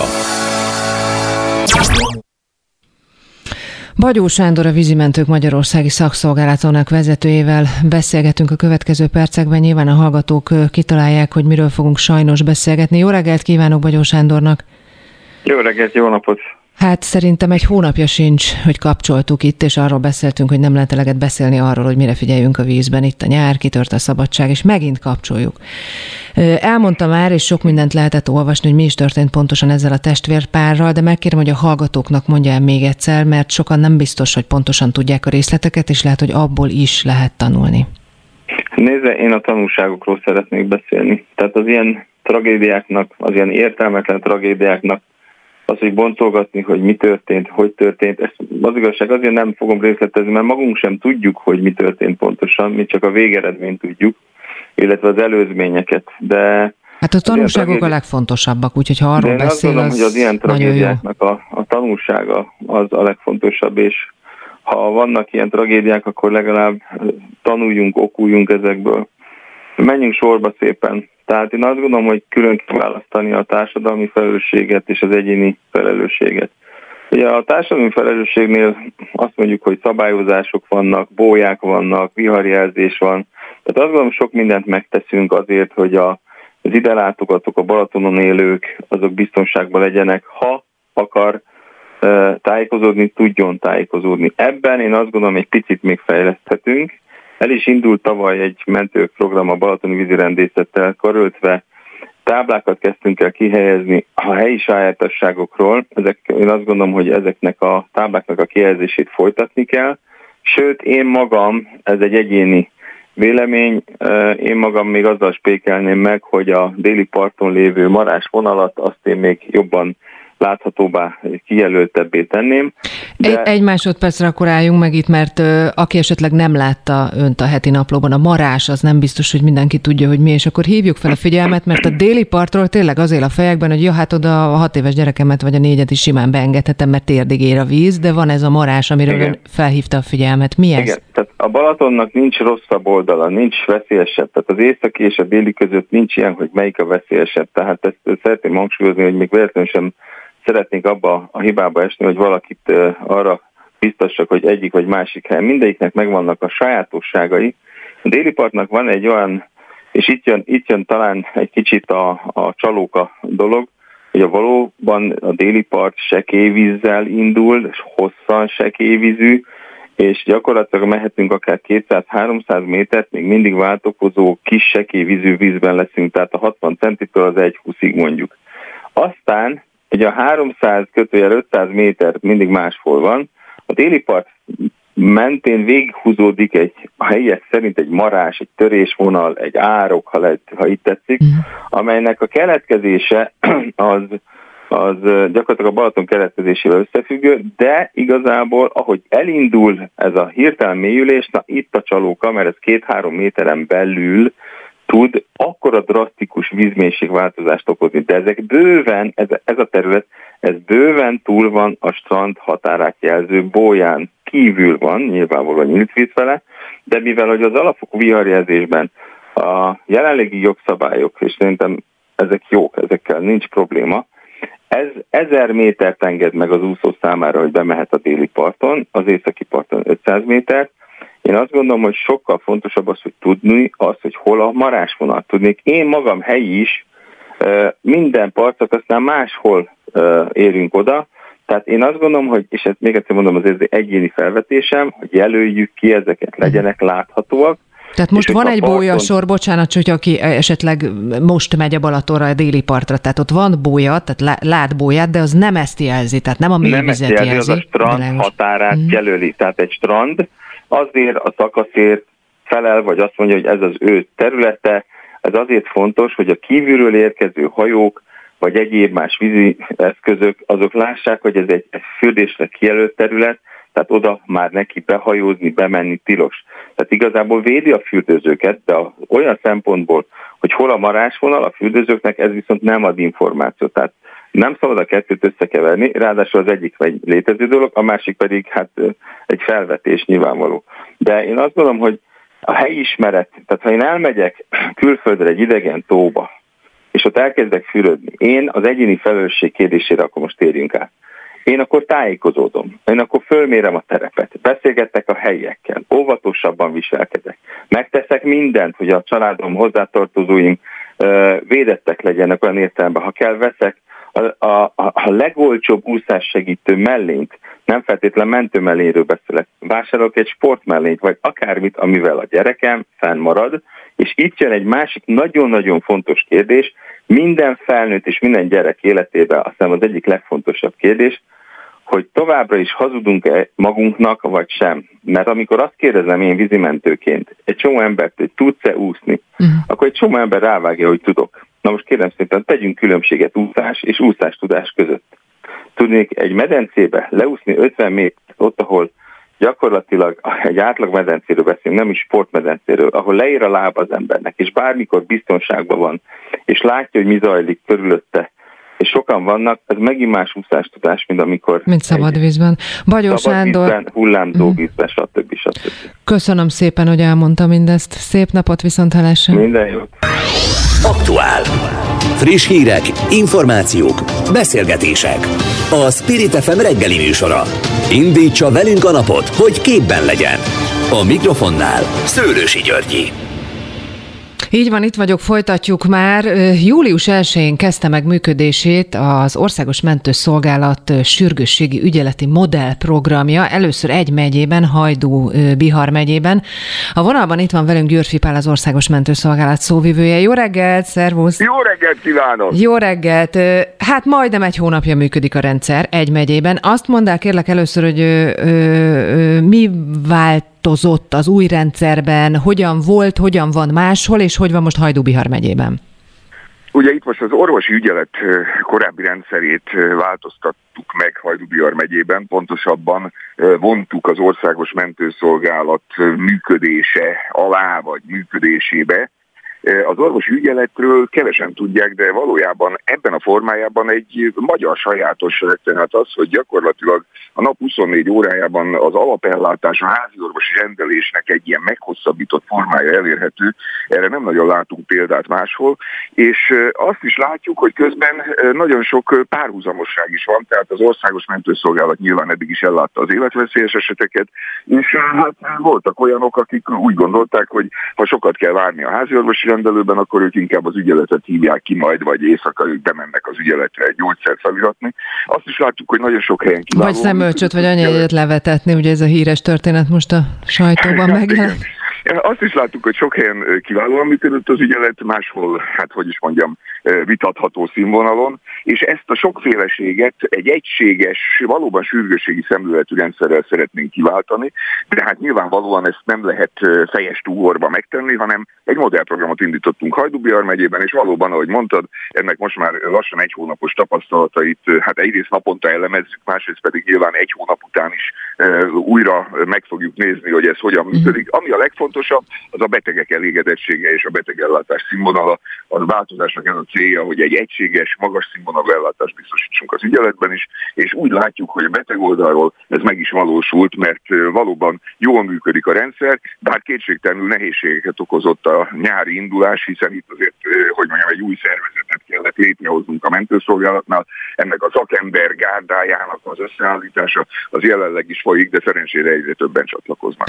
Na nézzük meg azt, hogy ugye most Hajdubiharról beszélünk, ezt, ezt hangsúly, hangsúlyozom azért a hallgatóknak. Egy Hajdubiharban valami problémája volt valakinek, mit hívott, kivette fel, ki ment segíteni, tehát hogy a gyakorlatban mi történt? Volt, ahol a házi orvos vállalta azt korábban, hogy ő akármikor, akár éjszaka is kimegy a beteghez. Volt, ahol az önkormányzat, mert hiszen ez gyakorlatilag önkormányzati feladatként működött eddig, tehát az önkormányzat szerződött más orvosokkal erre a feladatra. Volt, és ráadásul az volt a leggyakoribb, hogy az önkormányzat egy céget bízott meg, a cég pedig alvállalkozóként szerződött orvosokkal, tehát nagyon sokféleképpen működött eddig. Ahogy most működik, az talán egyszerűbb a betegnek feltétlenül az, hiszen itt egy úgynevezett egykapus belépés valósul meg, tehát hogyha baj van, ha úgy érzi, hogy valami sürgős egészségügyi problémája adódott, és mindez úgy, hogy közben nem rendel a házi orvos, mert mondjuk este van már, vagy ünnepnap van, akkor elég, hogyha fölhívja azt a központi telefonszámot, amit Hajdubihar megyében mindenhol hirdettünk, ez egy központi ügyeleti mm. szám, de hogyha nem jut eszébe, akkor akár a mentők számát is hívhatja, hiszen a mentőszolgálat központjában csörög a telefon most már, és aki ott fölveszi egy olyan szakember, aki az úgynevezett triázsolást, ez a szó talán most már egyre több helyen ismerős, meg tudja valósítani, tehát eldönti, hogy mennyire sürgős az eset. Ha mondjuk infarktusról van szó, akkor nem az lesz, mint ahogy korábban esetleg előfordulhatott, hogy hát az ügyeletes kocsink most kint van, ha visszajönnek, akkor megkapják a címet, kimennek, ha kimentek és látják, hogy nagy baj van, akkor hívják a mentőt, hanem itt azonnal a mentőt riasztjuk, és akár esetkocsi, vagy akár mentőhelikopter is érkezhet a helyszínre. Ha viszont nincs nagy baj, tehát igazi ügyeleti feladatról van szó, ahol egy-két órán belül azért valamilyen egészségügyi ellátásra van szükség, akkor továbbra is két lehetőség van, vagy a beteg megy be a járási központban levő ügyeleti helyiségbe, vagy pedig kimegy továbbra is az ügyeleti kocsi, erre létrehoztunk egy külön flottát, a sajtóban megjelentek ezek a képek, tényleg hát egyrészt ugye a mentőszolgálat arculatának megfelelő autók, másrészt pedig teljes felszereléssel, tehát ez az ügyeleti forma is kiválóan működik, és akkor még nem beszéltünk a negyedik lehetőségről, ez is gyakori, hogy igazából nincs másra szükség, mint egyfajta telefonos tanácsadásra. Ez a betegnek is egyszerű, hiszen akkor nem kell sehol sem mennie, és az ügyeleti autónak sem kell kimenni, hanem telefonon megkapja a szükséges információkat. Azt mondtad az előbb, hogy, hogy úgy tűnik, hogy szeretik az emberek, jó vizsgázott a rendszer, de hol szorul szerinted most javításra folyamatosan, ahogy mondtad, gyűjtitek a tapasztalatokat, fejlesztésre a rendszer, ha országosan így lenne? Tehát mik voltak mondjuk a negatív tapasztalatok?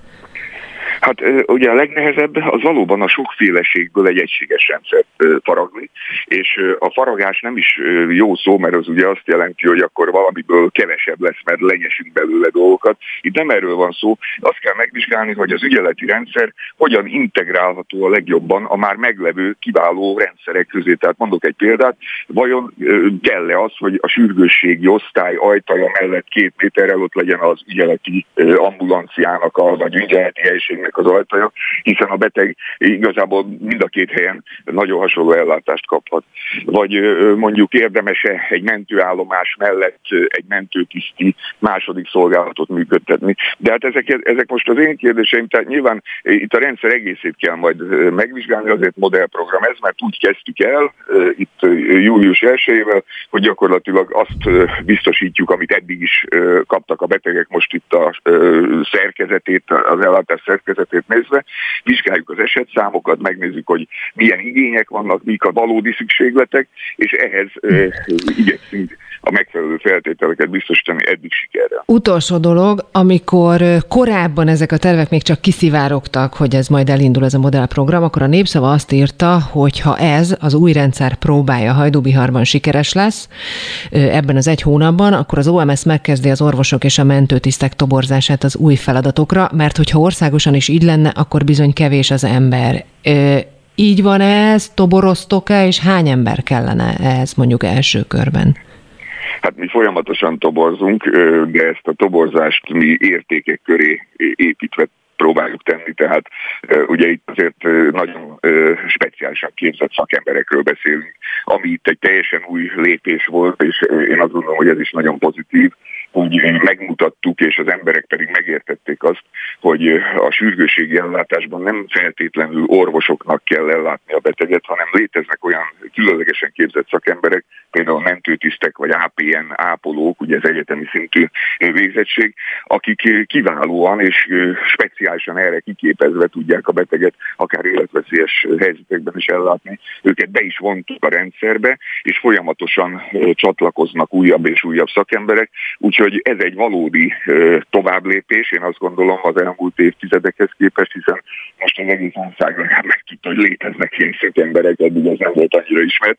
Ráadásul pedig ma már a technológia is rengeteget fejlődött, és például egy diagnózishoz lehet, hogy egy szakorvos távolról is úgynevezett telemedicina eszközökkel tud segítséget nyújtani. Arról nem is beszélve, hogy Magyarországon kiválóan működik az úgynevezett EEST, elektronikus egészségügyi szolgáltatási tér. Magyarul a receptet sem kell az ágy melletti kis asztalon megírni, hanem most már akár távolról is lehet felküldeni ebbe az elektronikus felhőbe, ahonnan aztán a beteg elérhető. Pali, be kell, hogy fejezzük. Köszönöm, hogy a rendelkezésünkre, de biztos, hogy beszélünk még erről nem is keveset. Köszönöm szépen, Györfi Pált hallották. Aktuális közlekedési helyzetkép a fővárosból, a BKK Info szakemberétől, a Spirit FM reggeli műsorában. Csúcsidő. Egy órával ezelőtt kapcsoltuk már Szép Csillát, a BKK munkatársát. Szervusz Csilla, mi történt azóta? Üdvözöllek, és üdvözlöm a hallgatókat is. Annyi változás történt az egy órával ezelőtti helyzethez képest, tehát hogy azóta az egyes és az egyen villamos ismét a teljes vonalon közlekedik. Szerencsére balesetről továbbra sincs tudomásunk, viszont lezárták a tizedik kerületben a Kada utcát, a Maglódi út és a Sörgyár utca között, mert itt tűzoltók dolgoznak. Ez érinti a tömegközlekedést is, mert a, tehát a 95-ös, a 195-ös és a 85-e autóbusz errefelé közlekedik. Most módosított útvonalon járnak, a 95-ös és a 195-ös autóbusz a Puskás Ferenc stadion felé nem érinti a Kada utca, Mádi utca megállót. A 85 A autóbusz 85E autóbusz pedig egyik irányban sem érinti a Kocka utca megállót. Csilla, nagyobb dugóról tudsz még beszámolni, azért még most 349 van, hogyha most elindul valaki, akkor kerüljön-e valamit ki? Igen, érdemes a a belvárost elkerülni, mert tehát a Rákóczi úton továbbra is lassú a haladás, a Nagykörút egyes szakaszain szintén, de lassabb haladásra kell készülni a, a Múzeumkörúton és a Balcsi úton is. Tehát ha, ha tehetik, akkor, akkor ezt a részt ez a, kerüljék el, vagy pedig kicsit később induljanak el, hogy nagyobb fennakadás nélkül eljussanak. Igen, ne kelljen ebben a 40 fokban az autóban ülni, főleg ha nincsen légkondi. Hát balesetmentes közlekedést kívánunk mi is mindenkinek. Csilla, köszönjük, hogy elmondtad mindezt. Szép napot neked. Én is köszönöm, viszont. Spirit FM 92.9 A nagyváros hangja. Hát olimpiával megyünk tovább. Takács Áron sportriporter van itt velem a vonalban. Jó reggelt, szervusz! Jó reggelt kívánok, és téged a hallgatókat. Ismerhetnek már a hallgatók a tribünből. Hát nem is tudom, mivel kezdjük a legfrissebbekkel, az, é- az éjszakával, mert hát ezért volt történés.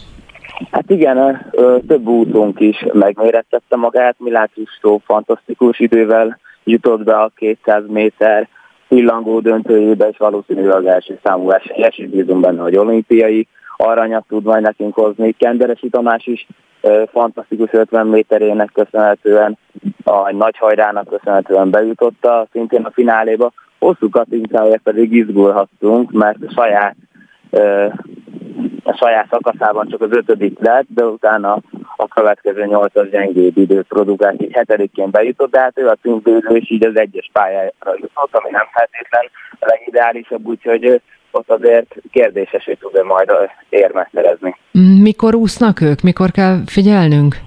Hát ők majd ö, olyan dél ö, és kettő között ö, lesznek majd a finálék, elődöntők. Ugye, Aha, akkor mind a hárman. Majd, igen, igen, mind a hárman most fogják húzni majd a, a döntőt, úgyhogy érdemes arra mindenképpen figyelni. Uh-huh. Picit hosszú Katinkáról beszéljünk még. Kell róla beszélnünk, hát azt olvastam, hogy azt mondta, hogy nem, nem tudja, hogy mi történt a medencében. Már nem most, hanem ugye a főszám, akkor a 400 vegyes a, volt a főszáma, és hát nem sikerült ez az úszás. Te hogy látod ezt, vagy olvastál-e más nyilatkozatokat ezzel kapcsolatban? Hát én is ezt olvastam, hogy ő sem nagyon értette, hogy mi történik ott a medencében, és mindenképpen úgy érkezett meg az olimpiára, hogy ő az egyik nagy esélyes szintvédő, ez a fő száma. Tényleg nagyjából a szakértők is, rajongók is elképzelhetetlenek tartották, hogy ne hosszú Katinka nyerje meg az olimpiát, és egyszerűen lehet, hogy a formai időzítés nem volt a, a megfelelő számára. Nem, nem egyszerű, uh, például egy hosszú Katinka, aki a világ egyik legjobbja, fel van építve tényleg napról napra, évről évre a formája, és az, hogy még egy évvel eltolódott, persze ezt ilyen szinten meg kell oldani, meg azért a a Covid helyzet sem könnyű, nagyon sok Hát ez senkinek sem, nem? Van. Tehát Na, Áron, tehát ez ugyanígy volt Szilágyi Áronnal, meg mindenkivel, meg az összes versenytársa. Egyébként aztán majd Szilágyi Áronról is kérdezek, mert rá is vonatkozik ez a kérdés, hogy nyilván teher lehet egy első olimpia is, mert plusz teher, de azért ilyenkor, akár Szilágyáron, akár Hosszú Katinka esetében, amikor már mindenki arra számít, hogy na most akkor harmadszor is, és nem tudom, ötödször is, és meglegyen az az aranyérem, akkor lehet, hogy ez egy még nagyobb teher. Valamelyikük nem beszélt erről? Azt nem láttad? Szilágyáron sokat beszélt erről, hogy tudta, hogy történelmet írhat. De nem foglalkozott ő ezzel a nyomással, nem nagyon nézte meg a más vívóknak a mérkőzéseit, hanem arra koncentrált, hogy a saját játékát tudja majd játszani. És hogyha a saját vívása rendben van, tud magára figyelni, és a legjobbját hozza, akkor bízik abban, hogy az elég tud lenni. És ő volt ebben a, a, ebben a teherben, hogy ő történelmet ír, az nem is soha nem volt olyan, hogy férfi kartban egymás után valaki három olimpia aranyat nyer. Meg olyan magyar sem volt, aki egymás után három olimpia aranyat nyer egyéni számon. Úgyhogy egy olyan dolgot hajtott végre, ami elképesztő. Mm. És aki nézte az ő asszóit, mentálisan egyszerűen izölketetetlen volt, pedig Bazadze az elődöntőben minden trükköt bevetett, reklamált, nem fogott vele kezet, húzta az időt, próbált egyszerűen kizökkenteni Szilágyi Áront, és az is az volt a legnehezebb mérkőzés, de azt is meg tudta oldani, a döntő pedig nem volt kérdés, egyszerűen technikailag, technikailag is Na, köhög ki magad nyugodtan. Elnézést. Technikailag is, meg, meg mentálisan is, tehát nyilván fejben is iszonyatosan ott volt. Si, figyelj csak, Siklósi Gergelyről is beszéljünk egy mondatot, hogy óriási dolog nyilván az ezüstérem, de az ezüst mindig olyan felemás, mert miután valaki megnyeri, nem annyira vidám, ugye, mint egy például egy bronzmérkőzés utána nyert. Mit kell tudni róla, hogy nagyon fiatal sportolóról van szó?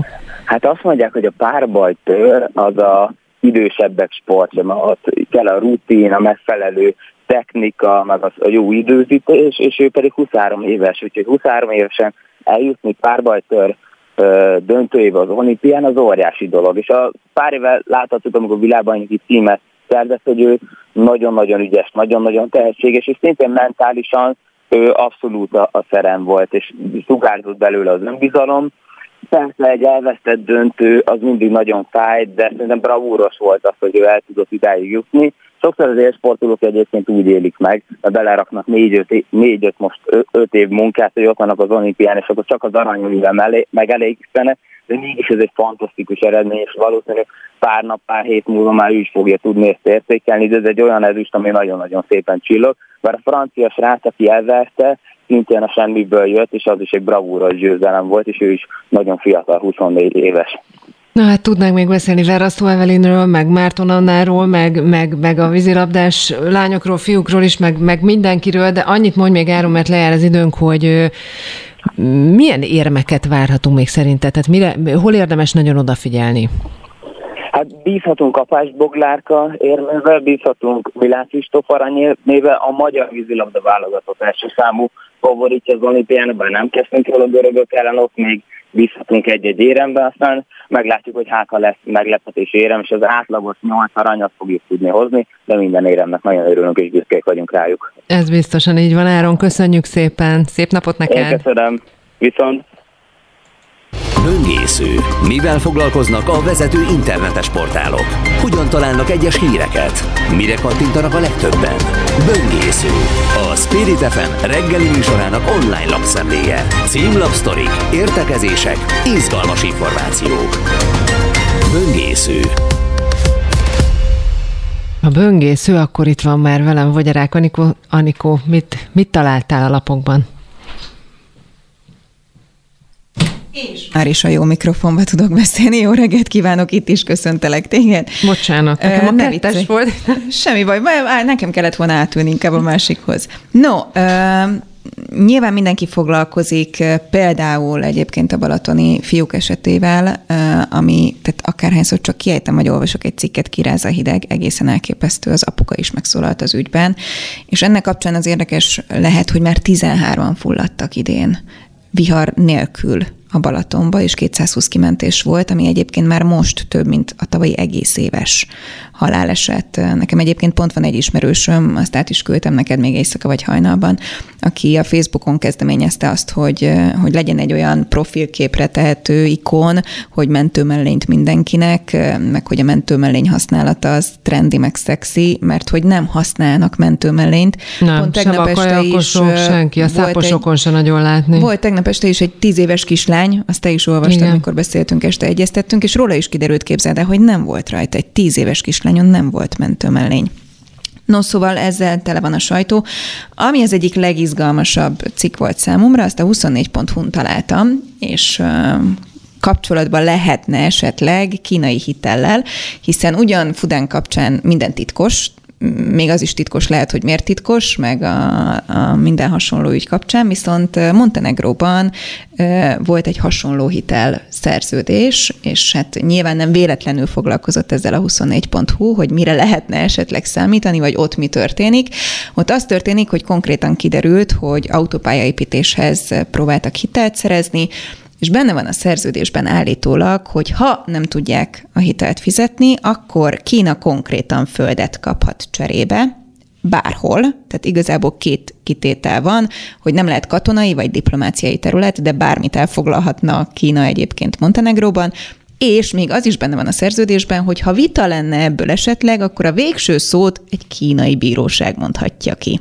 Fantasztikus. Rém izgalmas. Ezek részletek, izgalmas, igen, ezzel, ezzel foglalkoztunk már, hogy mi van Montenegróban, ugye pont azért, mert hogy ugyanilyen igen. hitelről van szó, illetve hát nem tudjuk, hogy milyen. Nem, hát egy de, kínai, de kínai hitel, hitelről van szó, igen. A G7-en ezt ajánlom a hallgatóknak, volt körülbelül egy, egy másfél hónapja egy iszonyatosan jó összefoglaló arról, hogy hogy lesz a világban Kína az egyik legnagyobb hitelező, és hogy, és hogy milyenek is ezek a kínai hitelek, milyen feltételekkel vannak. Hát Montenegró ugye fordult az Európai Unióhoz is, ez ügyben. Nem biztos, hogy Rém vicces, nem, hogy nagy erővel megakadályozta a világ azt, hogy a kínai termékeket kiszorítsuk, vagy legalábbis megadóztassuk, erre most akkor a kínai hitelek lesznek azok, amik elárasztják a világot. A 24.hu-n találtam a másik cikket is egyébként, ami észrevették, hogy a magyar közlönyben hip-hop megjelent egy Orbán Viktor által, kéz, által jegyzett kormányrendelet, amely megtiltja azt, hogy sztrájkolni lehessen Ferihegyen. Ez ugye különösen azért izgalmas, mert hogy pont előtte érdekes módon a Magyar Nemzet ugye tegnap írta meg azt, hogy már akár kettől munkabeszüntetésre készülhetnek a Ferihegyi légirányítók, na ezt hip-hop gyorsan egy rendelettel megtiltotta a veszélyhelyzetre hivatkozva a miniszterelnök. Aztán még kapcsolódva a mai adásunkhoz, találtam egy cikket, hogy 5 milliárd forintos támogatást kap a turisztikai szektor, illetve konkrétan a koncertek és rendezvényszervezők, ebben vannak nagyvárosok, kisvárosok, de még falunapok is, ez vissza nem térítendő támogatás, úgyhogy ez igazából egy jó támogatás lehet nekik, illetve utazással kapcsolatban érdekes cikknek gondolom azt, hogy óvatosabbak a magyarok egy felmérés szerint, vagyis egyre többen kötnek utasbiztosítást. Nem Na, tudom, hát ez te egy is jó végre hír. készülsz valahova, talán eljutsz idén nyaralni, szoktál utasbiztosítást Mindig. kötni? Mert én is egyébként, ez Mindig. fura, mert szerintem valaki vagy köt, vagy nem köt. Tehát, hogy vagy most akkor parázom, és Ráadásul akkor nekünk, kötök? nekünk volt is, hogy, hogy... Szükség volt rá. Sőt, szinte mindig. Ne viccelj. Igen, mind, tehát hogy már nem, nem ilyen nagy balesetre kell gondolni, de orvosi ellátásra igen. Tehát még nem most nagyon-nagyon régen voltunk Egyiptomba, és ott ilyen nagyobb társasággal voltunk, voltak, tehát volt, hogy kellett menni ügyeletre, és, és utána is volt. Sielni is voltunk, ahol valakinek mm. szalag szakadt, Én hip-hop egy-két millió forint. szerintem, de, nem, de, nem, de kötöm. Abszolút nem, mindenkinek Úgyhogy muszáj biztat, kötni. biztatjuk a nyaralókat. Röviden ennyi. Köszönöm, Anikó. Spirit FM 92.9 a nagyváros hangja. Kormos Robert van itt velem szemben. Remélem, hogy jó, jó, jó mikrofon nyomtam most már meg, mert hogy rögtön utánunk kezdődik a bistró. Mi lesz ma nálatok? Szia, és üdvözlöm a hallgatókat is. Ford Ladies Cup hétvégén hölgyeknek rendezett vitorlás verseny a Balatonon. Erről fogunk majd beszélgetni, belemegyünk jobban, hogy, hogy a vitorlázásnál is miért van megbontva női férfi, hogy ez erőverseny, vagy inkább stratégiai verseny. Meg... Meg... Tényleg ez érdekes, ezen még soha nem gondolkodtam. Egy kicsit megpiszkálom a sztereotípiákat, hogy vitorlázni nagyon drága dolog. Az emberek fejében, legalábbis az én fejemben ezért, hogy az aki, aki vitorlázni jár, ott azért van mit a tejbe aprítani. Na, nagyon kíváncsi leszek, hogy majd mit mondanak a, a hölgyek, hogy ez valóban így van. Ha nincs így, azzal azt gondolom, hogy mindenki nyerhet, és aki eddig ezt gondolta, de érdekelte a vitorlázás, lehet, hogy poton összegekért is ki lehet próbálni. Hm, majd megtudjuk. Aztán a macsáról fogunk beszélni. Ez egy japán... Ma- macsa.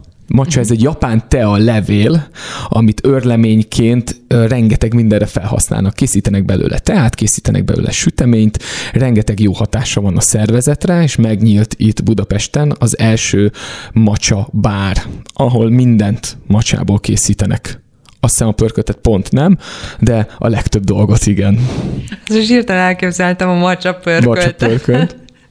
Iván Szandra is itt lesz velünk, a Ruby Harlem énekese, frontembere, vele beszélgettünk az együttesről, az elmúlt időszakról, arról, hogy hova is jutott el a zenekar, és hogy értékeli a három évet, mióta ők a, a, a porondon vannak. Indie pop zenét játszanak.